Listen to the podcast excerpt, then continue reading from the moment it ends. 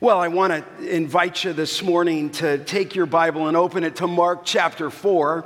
Mark chapter 4. I was so thankful for the uh, announcement that Dan Jackson had made for my time off in July. And uh, as I move forward from this day, uh, I'll be uh, out and in here, mostly just out of the pulpit for a few weeks, as I, uh, four or five weeks, as I get ready for you uh, on husbands, wives, and children. So it will be part study break, part vacation. And so I look forward to that. But I wanted to draw your attention to Mark chapter 4.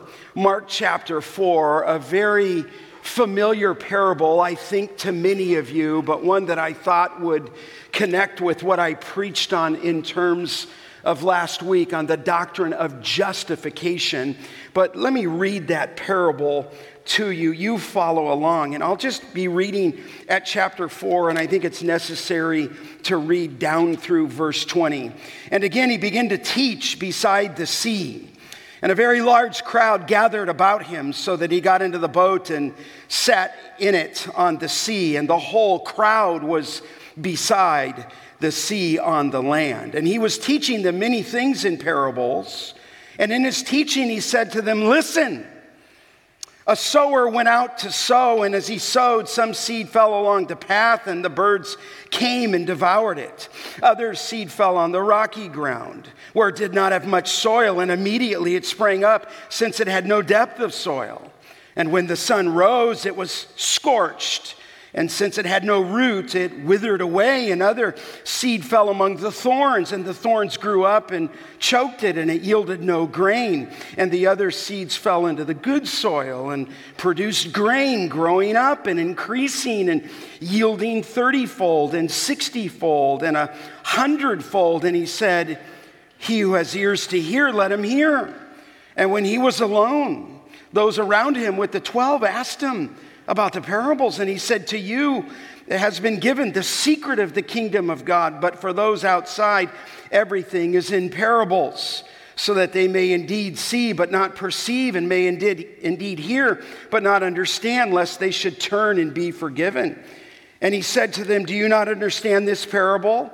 How then will you understand all the parables? The sower sows the word. And these are the ones along the path where the seed is sown. When they hear, Satan immediately comes and takes away the word that is sown in them. And these are the ones, uh, the ones sown on the rocky ground. The ones when they hear the word, immediately receive it with joy. And they have no root in themselves, but endure for a while. Then, when tribulation or persecution arises on account of the word, immediately they fall away. And others are the ones sown among the thorns. They are those who hear the word, but the cares of the world and the deceitfulness of riches and the desire for other things enter in and choke the word, and it proves unfruitful. But those that are sown on the good soil are the ones who hear the word and accept it and bear fruit 30 and 60 fold and a hundredfold. May God bless the reading of the scripture. Uh, I was thinking this week how I could take you from justification to sanctification, knowing that I, I had this break that's upon me before we turn back to the book of Ephesians. And the other relationship between those who are declared righteous and forgiven, all in the grace of the Lord Jesus Christ through the gift of faith. But as we know, justification always leads to sanctification. You're saved by faith alone, but the reformers said that faith is never truly alone because it leads to a life of sanctification. And praise God, that cord cannot be broken. That justification leads to sanctification that ultimately will result in what?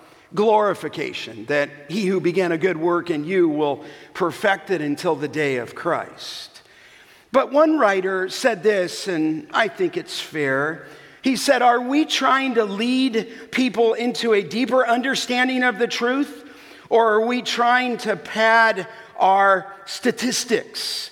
He said churches have used mass marketing strategies and have tailored their worship services to attract customers. But he said this, but these churches may find that they have assembled persons who run for the exits the first time there is the slightest cost for their faith. End of quote. They run for the exits. And I think there's truth to that. I've seen this many times in my life. I think I've shared with you before about a teammate at college where I played basketball who claimed Christ, who said he was in Christ. This is at a public uh, junior college, only to find out that he was having an impure relationship with his girlfriend. And I remember as an 18 year old being just a little bit baffled. Uh, I, I knew the truth, I was in Christ, but baffled as to why he could proclaim something out of his mouth, but his life looked completely different than the life of a believer, and his life looked the same with every other unsaved guy on that team. And then as I worked, I think I've shared that, I worked at a grocery store. It was called Alpha Beta. And I would run into people and share my faith with them. And one was in the back of the store in the bakery, and I had been praying for her, and she told me she was a Christian. And I think when she told me she was a Christian, I was like dumbfounded because I knew how she lived. And I knew the scuttle around work and what she was doing.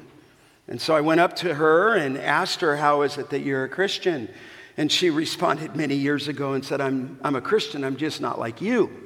And I thought, what, you know, what was special about me? There's nothing special. We just sang saved by the blood of the Lord Jesus Christ. I said, how could that be? She said, I'm a Christian. I'm not like you. I just don't practice it. And that was her, her theme. And, I thought, you know, it says in Romans, may, may sin increase that grace may abound.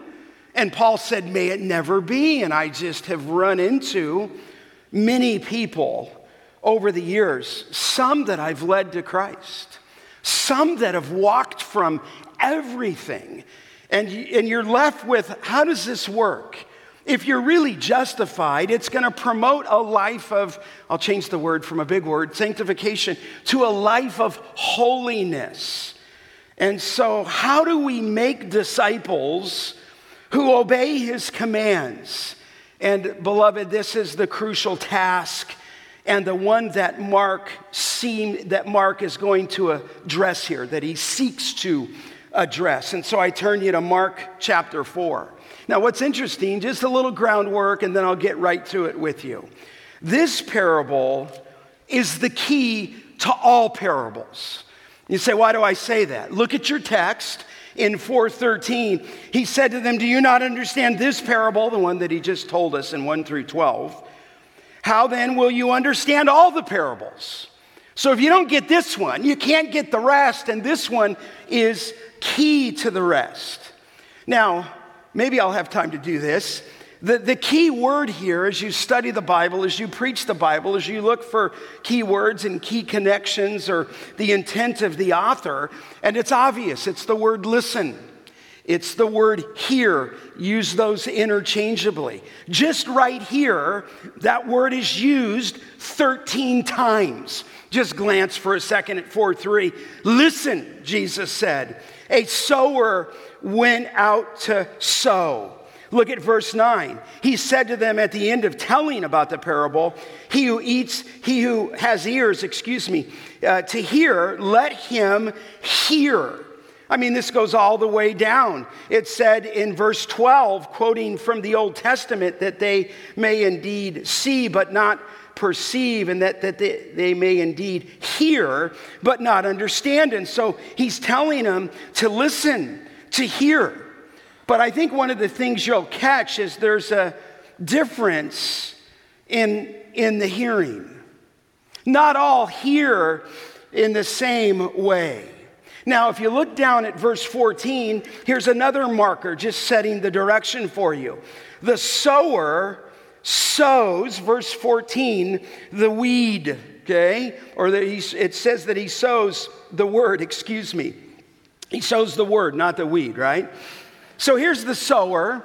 He's out sowing. You got this picture of this person with some kind of knapsack and little bag, and he's got seed, and it's the picture that the Lord gives. He's sowing, if you will, the Word of God. It's very clear that it's the Word of God because it says it right there. It says the same thing in Luke, if you will, in this same text, in the same parallel passage. The seed, it says there, is the Word of God. Now, beloved, just again a little framework the sower is not identified. The stress is not on the sower, but what the sower is sowing, and what he's sowing is the Word of God. Now, in another passage in the gospel, it says in Matthew 13, verse 37, that the sower is Jesus. But here, the emphasis is on what is being sown, and it, what is being sown is the Word of God. And so, beloved, the sower himself could be anyone, like you women who share the Word of God. It could be you men who share the Word of God. Hopefully, it would be the seventh graders who are redeemed in this place and who say, Here's the teaching. The sower could be anyone in this text who's ministering the Word of God. And many of you did that this week. And so the parable applies to any presentation of the Word of God, even back in Mark's gospel, to the gospel, to the kingdom of God.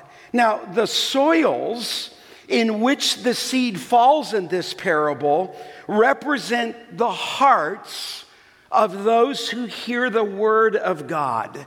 You understand that. So he tells the parable, then he interprets the parable in 13 through 20. And that's where I'm going to spend my time with you. We read the parable, but I'm going to interpret the parable for you. And I don't mean that I'll interpret it. Jesus, of course, is the best teacher who ever walked on the face of the earth.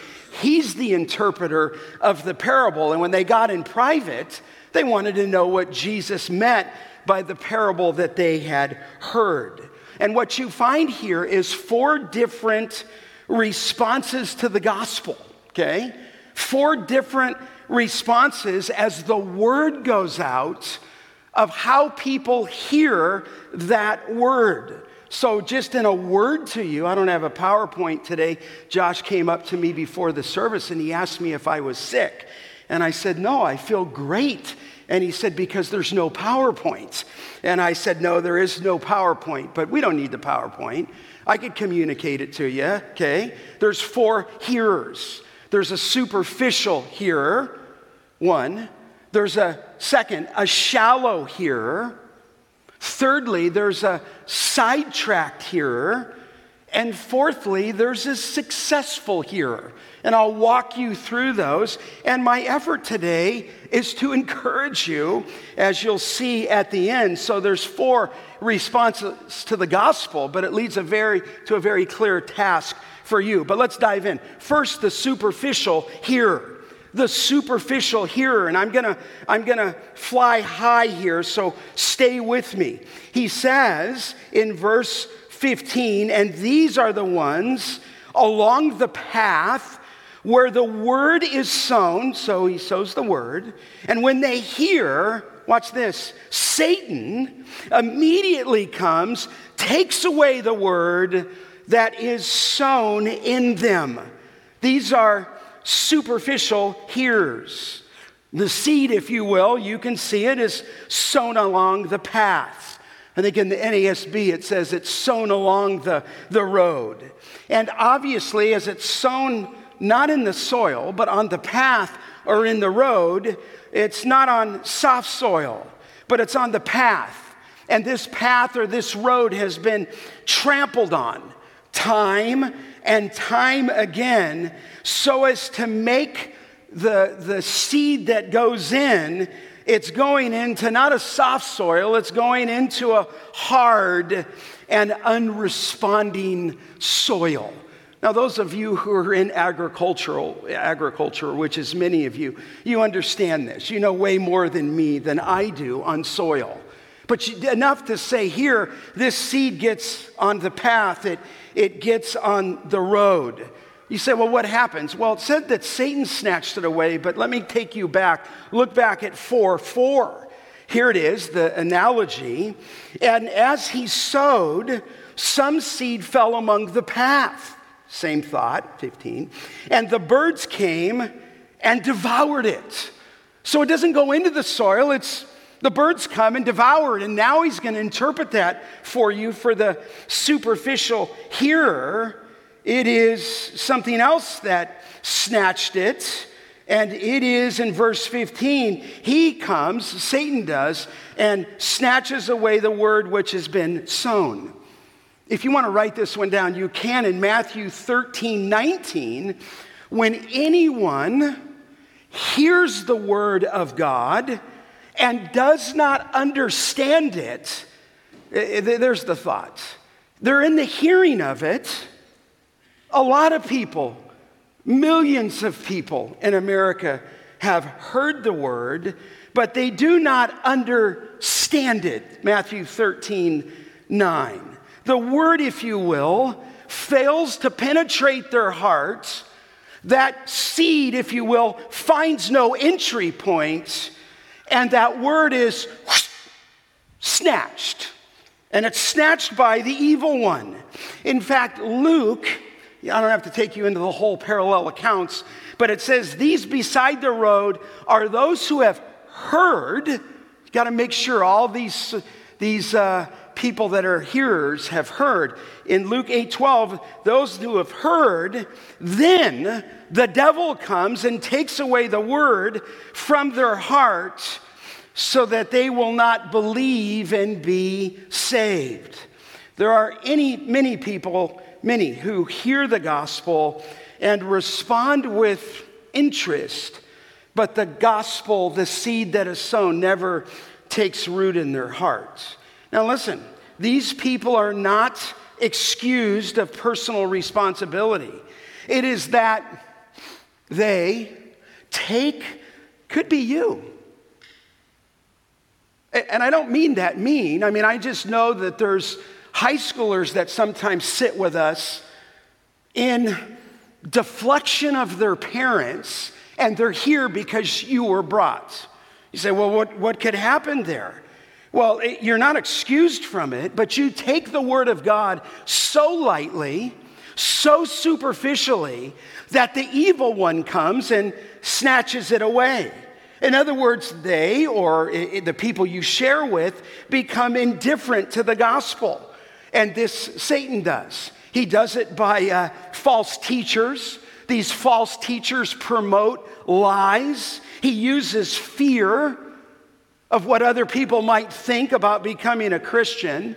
He uses pride to blind people of their sinful condition and need of salvation. And certainly, his greatest tool is he uses the love of the world, the love of the flesh, the boastful pride of life, and a host of other uh, devices. It says in 1 Corinthians 4 4 that he blinds the minds of the unbelieving so that they might not see the light of the gospel of the glory of Christ. So here's first the superficial hearing. It's beside the road and it's snatched by Satan. But there's a second hearer, okay, not just the superficial hearer, but the shallow hearer. The shallow hearer. Look at verse 16.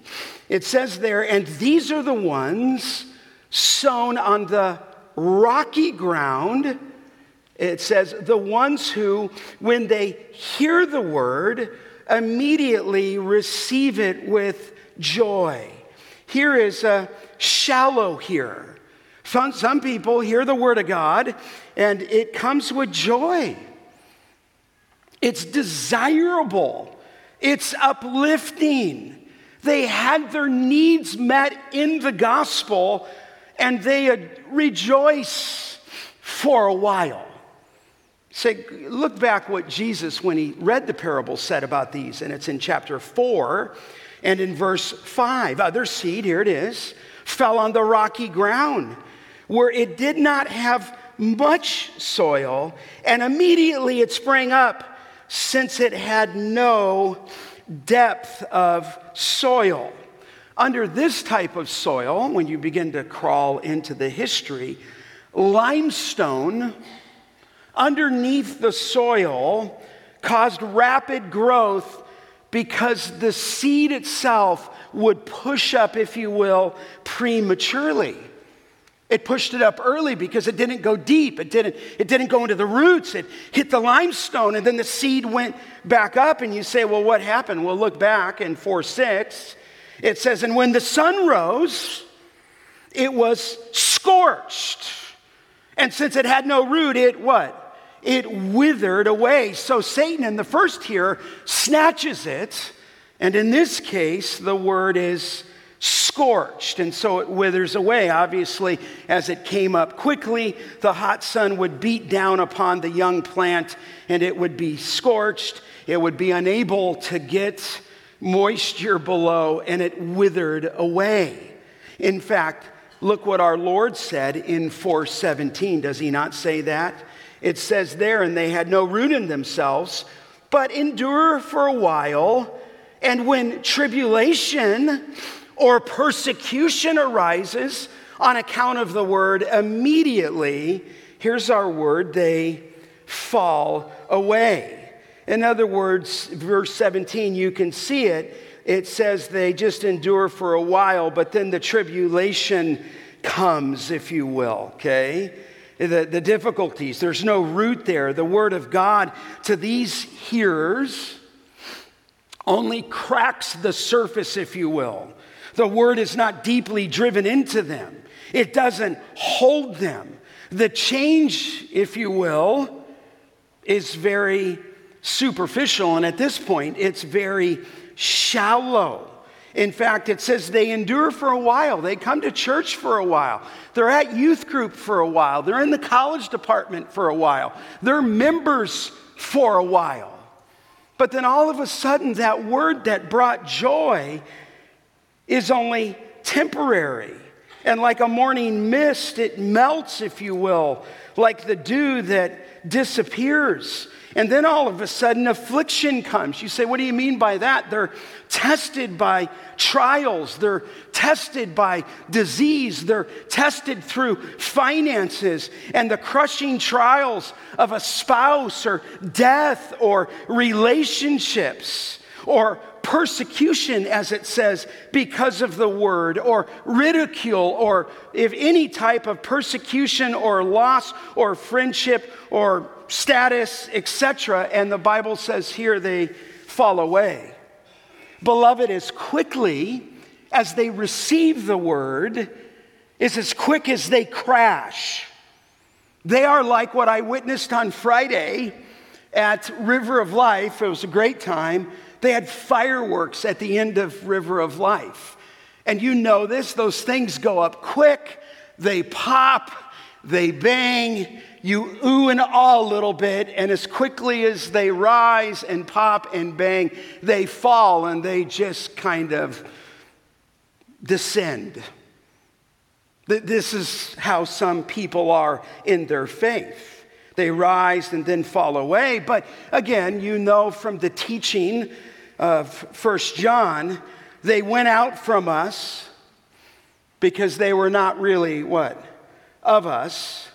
For if they had been of us, they would have remained with us, but they went out that it would be shown that they are not really of us.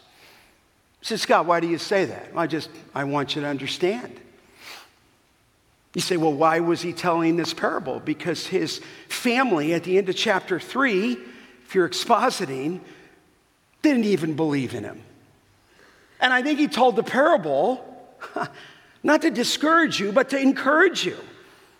Because you want to see people respond, and yet here the text says in this shallow hearing, they fall away. It's the Greek word scandalizo, okay? And it, it's the ideal of causing to stumble or fall. And the term is from what which, which comes to us as scandalize, if you will. Sometimes translated with the ideal of causing offense. In other words, this superficial hearer is scandalized, if you will, offended, stumbles, falls away when his or her faith is put to test. I mean, when friends come after you, when family might desert you, when coworkers begin to criticize you for your faith, or when pressure comes and you compromise or renounce your faith, it can bring resistance. Some become ashamed of the gospel because the one they had so joyous, joyless, joyously proclaimed, there's no lasting conviction. They've never experienced the new birth that Christ gives them. And their faith is a, is a sham and it caves in, if you will. They apostatize under pressure. This may be after years of service. This may be after years of membership. They could have been with you the whole time at student ministries, only to get to college at 18 and they'll never set foot back in the life of our church. Could be somebody that you've shared with, could be somebody that you've gave, given the word to. They hear the gospel, but it's a superficial hearing. They never hear the cost of the gospel. That's our churches today, many of them. It's all, all, all grace, all grace, and it is all grace. And they would accuse me of being legalistic.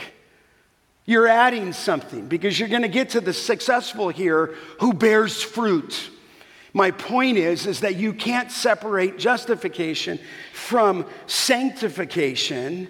And so, some confronted with the cost of salvation, with the difficulty of what it would look like to follow Christ, that word that was initially received with joy is scorched. No lasting repentance, no thirsting after righteousness, little to no love for His word, no spiritual fruit, and the house just caves. So, there's a a superficial here, there's a shallow here. Thirdly, let's just call it this for the alliteration there's a sidetracked here. A sidetracked here. Who's that? Look, verse 18. It says there, and others are the one ones sown among, here it is, thorns. They are those who hear the word but the cares of this world, the deceitfulness of riches, and the desires for other things enter in and choke the word, and it proves unfruitful. Sidetracked hearers. Now, you'll notice that they're sown among the thorns. So, what he's taking a, just a picture and he's putting a spiritual truth to it. They had thorn bushes even as we do. And oftentimes, what they would do, if thorns were coming up in the crop, they would cut the thorn bushes down. But if you only cut the thorn bushes down at the point in which they rise up, and you don't cut out their roots, uh, the soil then became problematic. And as soon as those thorns were cut down, they they would come up again, and the thorns, as we understand, would choke the, the seed. So, in some places, the word is snatched. In other places, if you will, it, it is scorched by the heat. Here, this word suffocates. The thorns grab them. In fact, how did he, how did he read that? Go back to 4 7.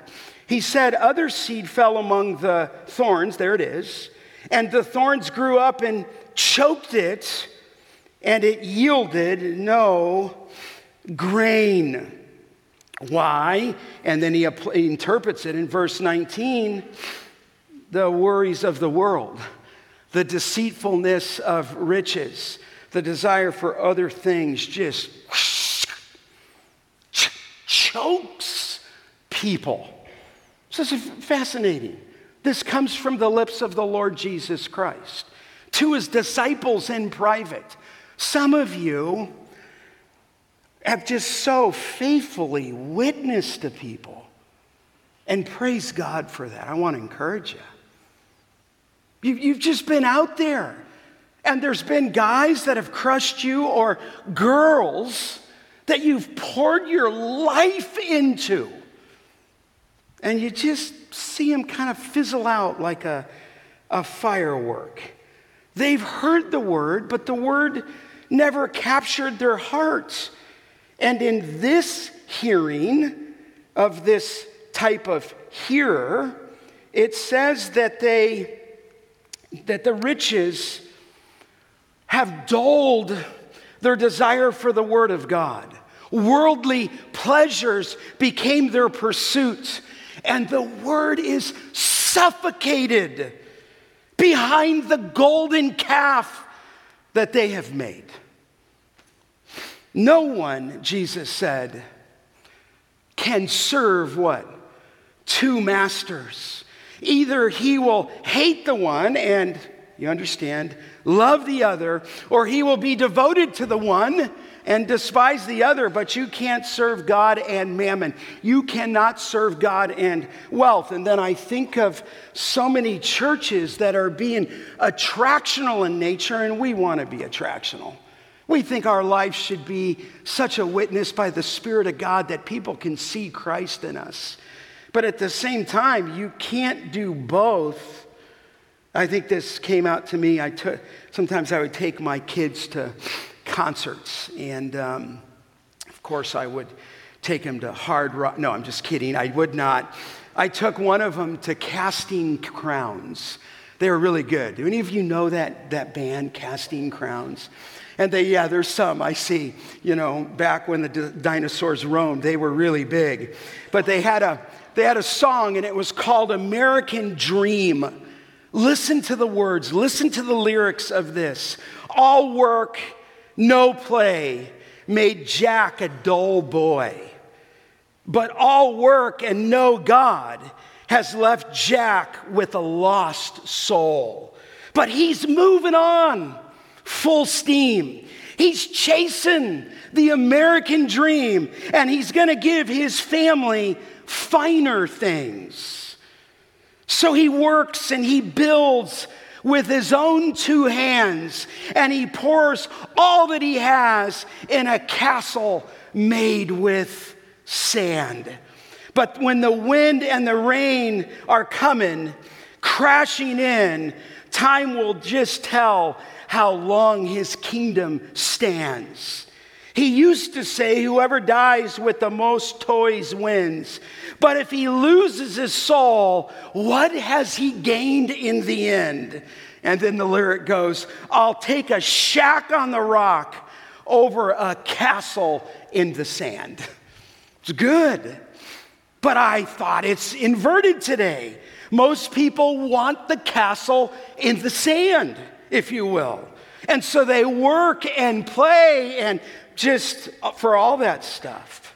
See, so here, our sidetracked here shows no worries in this world and the deceitfulness of riches, and he has a desire for other things. Do you see that word in verse 19?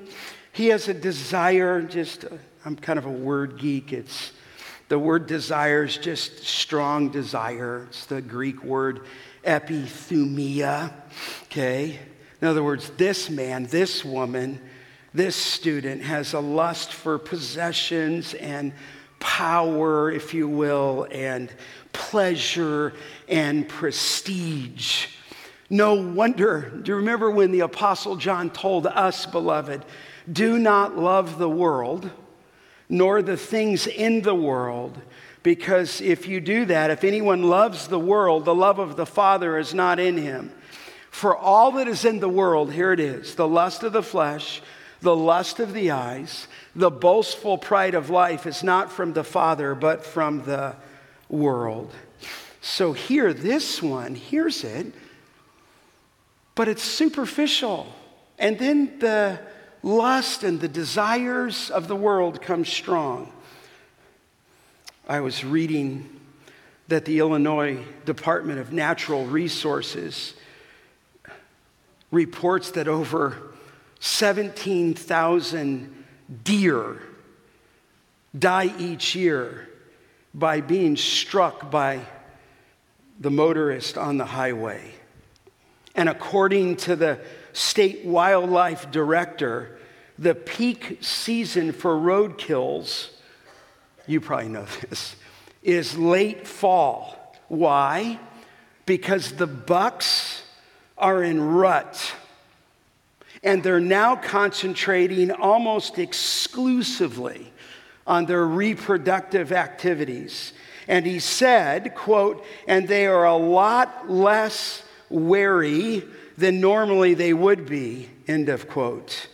And I think deer aren't the only ones destroyed by their preoccupation for lust.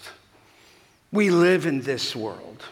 You say, well, what happens to these people? Look down in the Bible, I'll show you.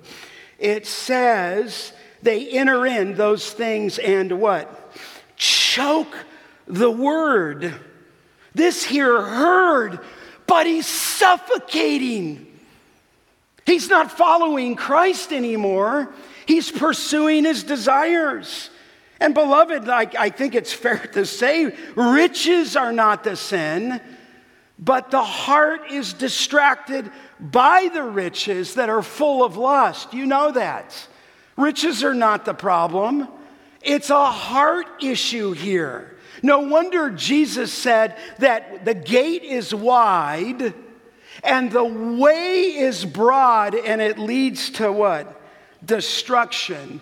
And there are many, if you will, who enter through it. And the result is it becomes unfruitful. In other words, these people bear no fruit. The Word of God has been strangled to death by the preoccupation with the world. It's like the rich young ruler. I mean, just sprinting up to Jesus. He's down on his knees. He calls him, you know, Master. What must I do to be what? Saved. Here's what you must do go sell all that you have. And he didn't hear this next phrase, and you will have treasure in heaven. And it says that the rich young ruler, you know the account, just went away crushed because it said that he owned much possessions. His possessions held him. And though he heard the word, it suffocated him. And it suffocated the word. Think of Judas. What was his motive? Well, could be many motives, but at least this one. He went off to the chief priest in order to betray him. And they were glad when they heard this. Hey, he's going to be over in the garden. He goes over in the garden. I've been there many times, and we, he's going, you know. And so they, he told them, and they were glad when they heard this, and they promised to give him what money. And it says the text, and he begins seeking how to betray him with an opportune time. Love of money. It's, it's got people. It could be you. Like, I'm not, there's a close here. You just got to hang on with me. I'm not thinking this is us, but I am trying to help us. And then there's a fourth response, okay? And you know this it's the successful hearer. The successful hearer. Well, who's that? Look at verse 20 there. But these, or those that were sown on the, here it is, the good soil, are the ones who hear the word. They all heard the word, but watch it. They accept it and bear fruit 30 fold and 60 fold and a hundred fold. Now, now listen, there's a little nuance in the text here that I, I think is important for you. In the first three soils, if you will, they all heard, but then Satan snatched the word and they fall away. In verse 17, it was worldly desires that choke the word. And here, the other soil was bad as well. I think it's interesting that they're all described here in the, pres- in the aorist tense. The first three soils. You say, well, what do you mean by that? Uh, an aorist tense is a, is a punctiliar, if you will, action. It's something done, if you will, finally. So the first three types of hearing imply a quick, superficial hearing. The best way I can say this is it goes in one ear and what? Out the other. But in verse 20 here, the aorist verb is replaced by the present tense verb, enough for me just to say, this hearing is continual. It's hearing and really hearing as opposed to superficial, if you will. Here, the people engaged in the fourth kind of hearing are those who hear and accept and receive and bear fruit. You can see that. A good hearer receives the word, praise God, immediately, welcomes the word deeply, not withered by persecution, and they welcome the word exclusively. And because they do that, it bears spiritual fruit. So, beloved, here, not done yet, hang with me four responses to the Word of God. Maybe I should ask, which are you? And maybe that you're here today is the heartbeat of your cry that I want to be here. I need this Word. I want to keep hearing it. And I want to bear fruit. I don't know how gifted I am. Maybe it's 30 fold, maybe it's 60 fold. Some of you are 100 fold, but you're just here in the hearing of the Word of God. But here's four responses. Responses. There's a superficial here. that person, the word was snatched. There was a shallow here. The word was scorched by the trial. The sidetracked here, the word was suffocated and it choked. And the successful here was sown in good soil and I had to come up with an S, and I was a little embarrassed to give this to you, but all I could think of Shay Thomason, if something good happened, sometimes he would say, snap. So there it is. Snap. This person has heard, and the point being is that they bear spiritual fruit. Now, Grace Church of the Valley, what's the point of the parable? He told this parable. He, why? What, what does he want you to glean? What does he want me to glean? Well, some overzealous teachers, here's what they say that the sower should have prepared the soil better. That's what they say. Clearly wrong. They, they would say, ah, here's the, the point bad soil, bad soil, bad soil, good soil. You, because I believe as Jesus gave this parable on the hillside, it's just as fresh the Spirit of God saying it to you because it's the Word of God. And what he's saying is, you should only go to good soil. You should, you should prepare the soil to hear the Word of God. And I don't think it sounds any different than a lot of the shenanigans in church growth today. One guy by the name of, well, Peter Wagner, has contended that resources of time and personnel and money should be focused where there is the greatest receptivity to the gospel. It's not all wrong, is it? In other words, put your money where there's going to be a, a receptive soil. And I, with you, probably think, who's a receptive soil? Not me.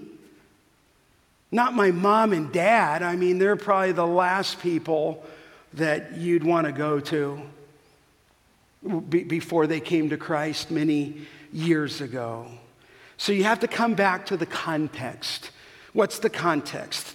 That he is ever training the disciples to go out into the world, and his family just rejected him at the end of chapter 3.